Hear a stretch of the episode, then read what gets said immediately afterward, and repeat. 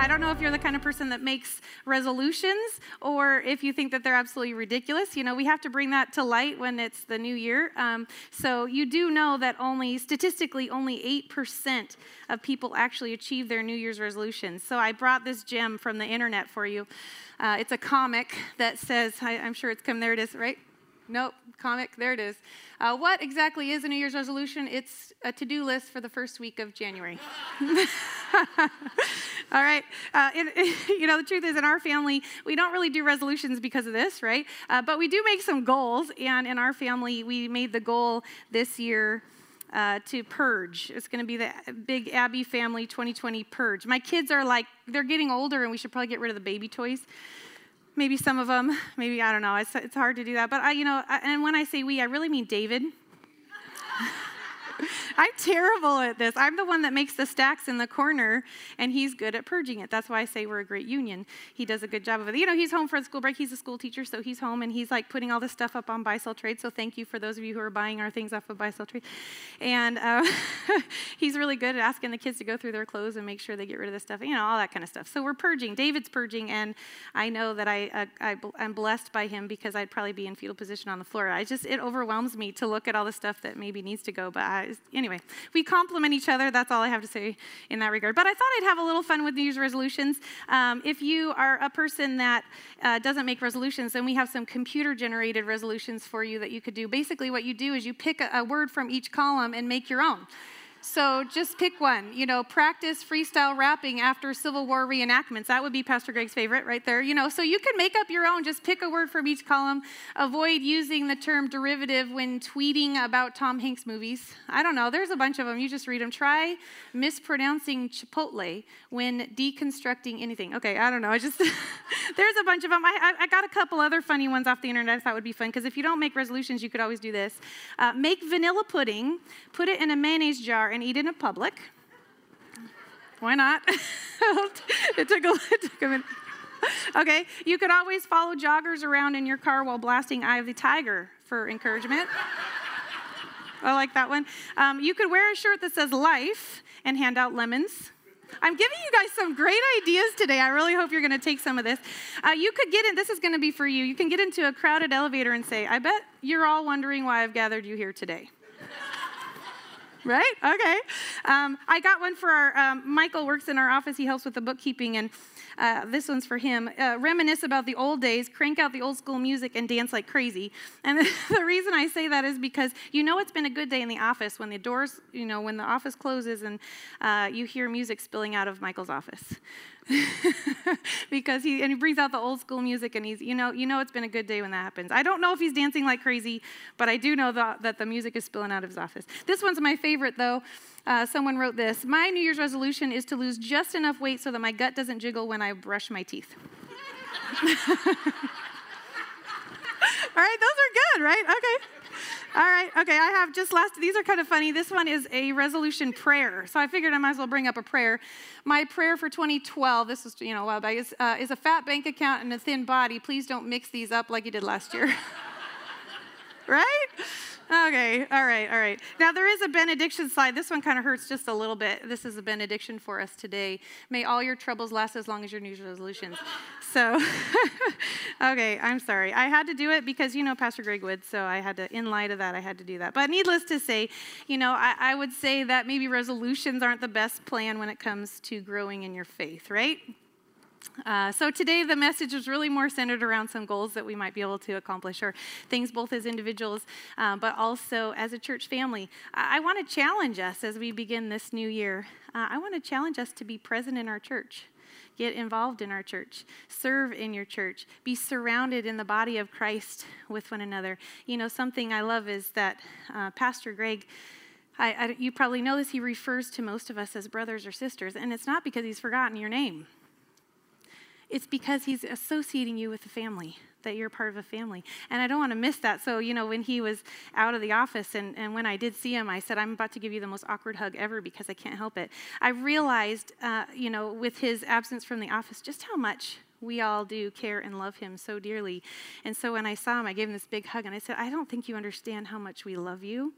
like you're like you're a dad. And of course, he looked at me and he said, "Well, I'm not I'm not about to call you my daughter." So He's not ready for that.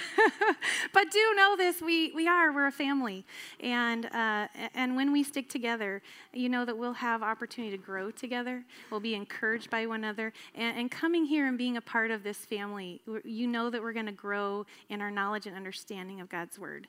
Uh, so I brought a verse for us. It's a verse I've used before, but it really does speak into our message today about uh, our lives. Ephesians four one and two.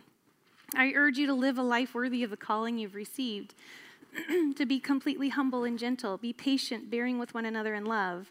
Make every effort to keep the unity of the Spirit through the bond of peace. You know, we are all called by God, every one of us called to be humble, to be gentle and patient, to be loving, to be unified together with the Holy Spirit, that we would be connected by the peace of God, right? And that the peace of God would be displayed through us. Um, so that's my thought. What, what if our goal was that every day we would remind ourselves with this verse, that we would read through this verse and remind ourselves of how we interact with other people, like weigh decisions in our life based on uh, the in light of this verse. You know, if uh, you're not sure how to respond to someone, that you, you bring through this verse in your mind, say, "Well, will my response shine humility? Uh, will, will how I want to respond to someone, will, will it respond with gentleness and loving care? Will it actually bring benefit to the relationship? Will it draw us toward peace and unity? Um, you know, the truth is, in every interaction that we have with other people, think it through because my actions should bring benefit to the relationships.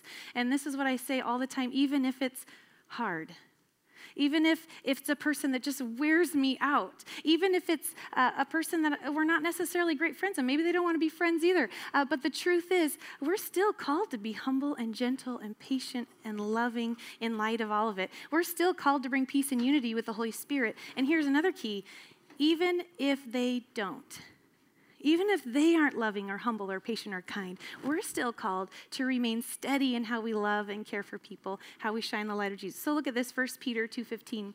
He says this, For it is God's will that by doing good, you should silence the ignorant talk of foolish people. I can't tell you how valuable this is. I think about this there is so much drama. Do you agree with me, right? There's a lot of drama in our world. Uh, there's, there's, there are people, and I know you, you could probably think, maybe I, I shouldn't say don't look at the person next to you right now, uh, because there are people who stir up drama, maybe stir the pot, uh, maybe cause conflict, so just stare ahead. No, I'm teasing, because we might be one of them. Sometimes we step into that too. So I'm not saying some people, and no, we all step into that sometimes and, and, and get a part of, of, of I don't know, unhealthy relationship.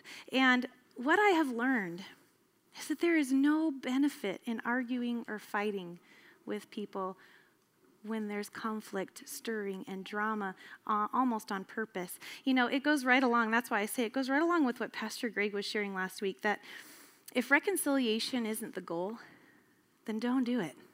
Don't go there. You know, I think it's also true that if you know that the other person will not receive reconciliation from you, set it aside for now. Maybe come back to it later, but set it aside for now. You know, the, the truth is, I know that, that I'm not going to get caught up in the drama if I will live with integrity, if I would remain steady in the way that I respond to conflict as a per, from the perspective of, of being a follower of Christ. If, I, if I'm a person who would dismiss opportunity to say something vindictive, but rather keeping, maybe, maybe keeping my mouth shut which isn't the easiest thing to do sometimes, is it? Um, but underreacting, that's a big thing that I've learned even from Pastor Greg. He says, underreact every time. Instead, would we speak kindness over those who might be opposing me? And, and, you know, to be sure that we're not speaking judgment over someone, because that's not our job. That's up to the Lord, right? But that we would be honest in how we are feeling, and, and if someone's hurtful, that we'd be honest but not mean about it, because in that way, we're not giving people an opportunity to say something or speak harshly about us, right? Because it's when we remain steady in the way we underreact, the way we can keep the peace, uh, that our relationship for Jesus will shine through in good time, right? I'm going to bring this verse up. Psalm 34 14 says this it's simple turn from evil, do good, seek peace, and pursue it. That's it. Simple truth, simple message right there, right? And if I can point out one more thing, even from that Second Peter 2.15 verse uh, that we're going to kind of take as we go from here, it says this. I want to point out, it says, For it is God's will that by doing good we would silence the ignorant talk of foolish people. It's God's will for us to do good. You know, I bring this up because when I first started working here, I have I, rem, I remember this conversation that I had with Pastor Zach. It was a comment that he said. We were just talking, and he said, "You know, God's will isn't a target that you're trying to hit, right?" And I remember thinking to myself, "Okay, I don't fully understand what he's saying, but I'm going to store that away for a later time and come back to it later. But that comment just kept resurfacing and coming back over and over and over again in my mind because it, it, was, it was contrary to what I thought I understood. So I started reading, researching in the Bible, and here's what I learned God's will really isn't a target you're trying to hit. That's it. That's what I learned. I just wait. I'm just waiting to see if you're listening. That's all. okay. But it's true. It's not a dot to dot that you're trying to go one step at a time. It's, it's, not, it's not a tightrope either that you're fearfully taking one step hoping it's the right decision. It's not even a step by step instruction manual either. Every time I read about God's will in the Bible, what I'm finding is that it's not prescriptive. In fact, it's a lot broader. I think one time Pastor Greg shared that being in God's will is like walking on a sidewalk. To stay out of the street, stay out of people's yards, but go ahead and dance, zigzag, saunter, I don't know, have some freedom on the path, on the sidewalk. Because God's word, it warns us against the danger of the street, but guides us towards joy and freedom on the path of his will. And it's God's will from that second Peter 2:15 verse. It's God's will that we would do good. Here's a few more that come from God's Word I'm going to share with you briefly, very quickly. Uh, but these are some of the verses that I found in the Bible that specifically talk about God's will. 1 Thessalonians 5 16 to 18 says this Rejoice always, pray continually, give thanks in all circumstances, for this is God's will for you in Christ Jesus. It's a beautiful truth, right? Given for our benefit God knows what will be most beneficial for us. Here's another one 1 Thessalonians 4 3 and 4 says this It is God's will that you should be sanctified, that you should avoid sexual immorality, that each of you should learn to control your own body in a way that is holy and honorable. Again, God knows what will be most beneficial for us and is pointing us toward the joy of purity. Here's another one. John 6:40 says this, "For my God's will is that everyone who looks to the Son, who looks to Jesus and believes in him shall have eternal life, and I will raise him up at the last day." My question is that do you believe that Jesus came for you? That that he that that you specifically are very precious to him. That that he gave us this his word so that we might know him, so that we could follow him so that we could believe in him. And so we share that with others. This is the last one I'll bring up for this, this little segment here, but Micah 6 8 tells us what God expects from those who believe in him to act justly, love mercy, walk humbly with your God. Amen? Amen. Something I can say is that I do think often that we misquote Scripture. We do it all the time when we make claims about God's will because, some, because maybe something didn't happen Maybe uh, it's a job that you didn't get, or a baby that you didn't get to have, or a cancer diagnosis that didn't cure, or, or just any sort of opportunity that didn't pan out. And then someone will say this Well, it wasn't God's will. that, that hits me hard because sometimes, can I just say, sometimes nature just happens. Sometimes people can just be mean. Sometimes uh, whatever it is gets in the way. You know, we live in a broken world, and sometimes Life is affected by the brokenness. God's will is how you respond to all this. God's will is in the attitude of your heart, the good, that you would seek peace and pursue it, that you'd follow Jesus, that you'd operate with self control, and that as we shine the light of Jesus, we'd be able to share the good news. I mean, consider our, our culture for just a minute. Uh, it encourages us to walk the path of least resistance, right? In our culture, uh, we hear a lot of, you know, do whatever makes you most happy, right? And on the surface, that doesn't sound terrible until you see some of the destruction that some of those choices leave behind. I mean, think about doing whatever makes you happy often comes at the expense of others, uh, which can easily lead to what? Broken marriages, hurting relationships, bitter children. I mean, think about it. I know, I'm sorry, it feels kind of heavy. Not normally so heavy, but here's the thing our culture emphasizes this self preservation, right? Do what makes you happy. But, but what if Jesus had that mindset? I'll try and make it a little lighter. What if Jesus uh, said, you know, going to the cross, that's going to be hard. I, I, surely it's not God's will that I would go to the cross. Maybe I'll just um, hang out in this little town. You know, I'd become a really skilled carpenter. I could probably make a good life with that. I could settle down. That would be so nice. What if Jesus had done that, right? Think about that for a minute. Like, my mind is blown because sometimes God's will is more for the benefit of others, and it won't be easy. Jesus knew that. He knew that dying on the cross wasn't going to be easy, but he also knew it was the most beneficial thing for us, right? Think about Moses, uh, if he was at the burning bush, had he decided that God's plan was too hard and walked away, God still would have been able to accomplish his purpose. But Moses would have missed the blessing. Right? Or Abraham. You know, he's known as Abram in the beginning, uh, and God told him to pack up and move from his home. And it says this Genesis 12 1 says, The Lord had said to Abraham, Go from your country, your people, and your father's household to the land I will show you. He didn't even know where he was going. But he did what God told him instead of choosing what would have been a lot easier for him. And because of that, the family of God came from his obedience. Right? So don't miss the truth here. You know it's true. God, he delights in the joy of his children. We know that he delights in giving us blessing. The Bible even teaches that every good and perfect gift is from him. I just think sometimes we get off track when we assume and make assumptions about God's will that don't line up with His word. So be careful, right?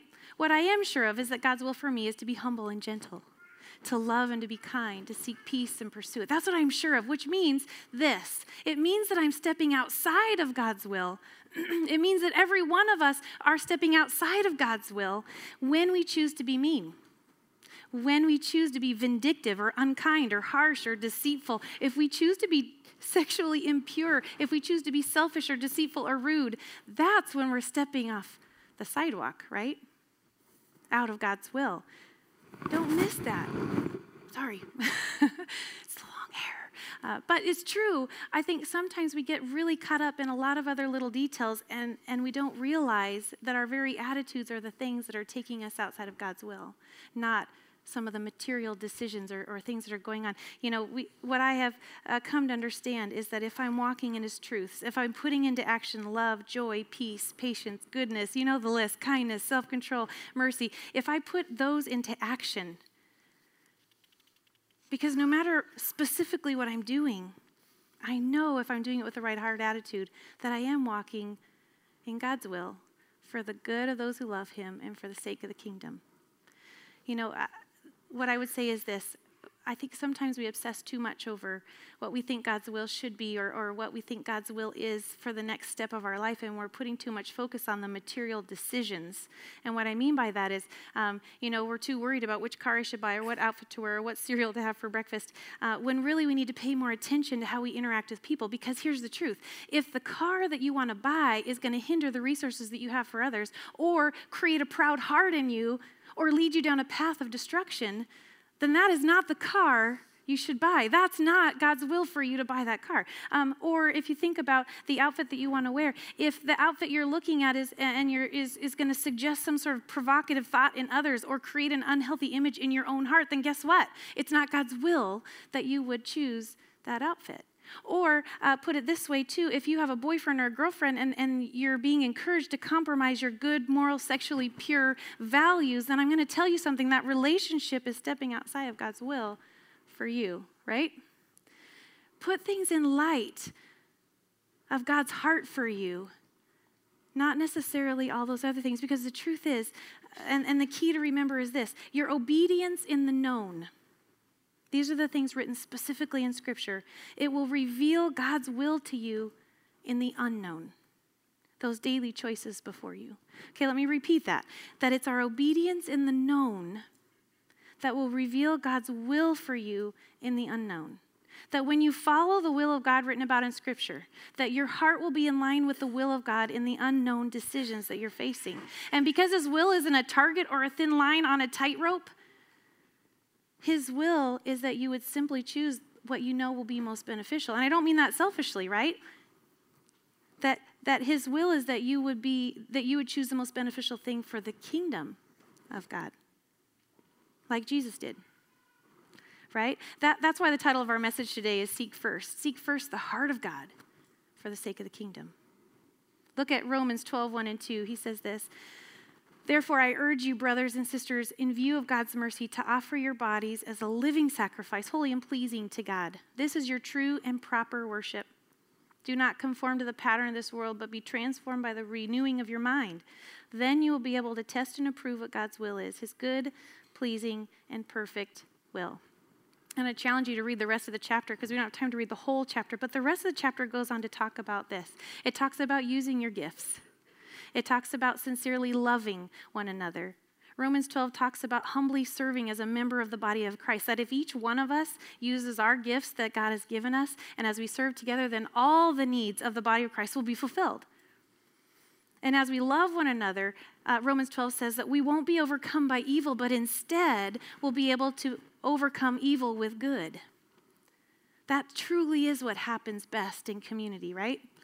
The more you're a part of the body of Christ, the more we come together, the more encouraged we are to choose that way of living, to choose to follow God in, in the heart of God and who He is. Um, that we uh, that we would be filled and, and everything, every decision that we make would end up being filtered through the heart of God and will then in turn line up with, with his will. That's what this passage, Romans 12, 2, that's what it's all about. It's showing us that we should turn from evil, turn away from the wrong that's so prevalent, not to justify wrong decisions, but to be transformed. I think about transformers, right? Oh, okay. Be transformed by the renewing of your mind. Be transformed by the heart of God. Because the Bible says what? Turn from evil, do good, Seek peace and pursue it. And then you'll be able to test and approve what God's will is His good, pleasing, and perfect will. So, how do you get your heart in line with God? Let's look at this. It's, uh, I would say, first of all, dig into Scripture on your own. Take the time to really see what God's Word has. Search out the heart of God. It's full. The Bible is full. If I can point one out, I'd say this Philippians 4 8 and 9 says this Finally, brothers, whatever is true, whatever is noble, whatever is right, whatever is pure, whatever is lovely whatever is admirable. I can't even say that word. Admirable, admirable, um, admirable. If anything is excellent or praiseworthy, think about such things. Whatever you have learned or received from me or seen in me, put it into practice. And here's a key the God of peace will be with you. Friends, we will experience God's peace more fully when we choose to set our minds on the things of God. If you would have told me when I was seven that I would be a pastor someday, I probably would have thought you were crazy. My parents, my family, everyone who knew me would have thought you were absolutely insane. Because uh, while I was extremely wiggly, which I still am, so that's not that's not new, but I was also extremely shy, and uh, I, I, was kind of absent-minded, which still maybe is true somewhat today. Um, I was also pretty deceitful as a kid. I think back um, to being a child, and um, you know, I know that a lot has changed over time, but even in my junior and senior high school years, I was a pretty good liar. And, and I, I say that because I did whatever I thought was necessary in order to keep things going my way. I was deceitful and manipulative. I was seeking my own glory. And oftentimes that was at the expense of other people. And even um, as I grew, as I, as I grew up, I, I went to college, there was a season of my life where I fully turned away from God. Here's, here's what it was I thought it was too hard to follow God, I thought there were too many rules. I was tired of constantly failing at being a Christian. So I thought it would just be easier to do my own thing. That was college. And you know, I learned later under some really wise pastors that my thinking was way off track. And, and although we don't have enough time to go into this, this could be a whole sermon all on its own, to be honest. Uh, but let me sum up my experience for those of you who, who maybe can find yourself struggling with some of the same things. Can I say this? Know that the Bible teaches what is beneficial what is good for you. It's not rules that are set there to ruin or squash your fun, but this is a book of love from a Father God who knows what will bring you greater joy and freedom. So I would say this keep coming here. Keep learning what this means because this is what the Bible teaches me. The Bible, God says this to me My grace is sufficient for you. He says this There's now no condemnation for those who are in Christ Jesus. And he also says, Come to me, all you who are weary and heavily burdened, and I will give you rest. Can I tell you, God is good. God can be trusted. And I wish I would have understood that before. Because even as an adult, after I was married, can I tell you, there were a number of years that I spent, and I, will tell you, I applied for a number of different positions in different churches because I just, I was sure that ministry was where I would be. But I didn't get any of those jobs, not even one of them, not even a callback. but you know, the truth is, I look back and I see God had a lot of work to do in my heart. You know, back then, I wasn't ready for ministry. All those times before, you know, I would have been hard hearted. I would have been extremely judgmental of people. I, I, wouldn't have been a good ministry leader at all had any of those jobs panned out. You know, instead, the Lord, the Lord was patient with me. He was slowly revealing truths in my heart that I had misunderstood before. And it took a lot of time before Him for Him to be able to crack through my stubbornness. I'll just say that. Uh, but you know, God needed me to be on a path of His will in how I interact with people before I was ready for ministry.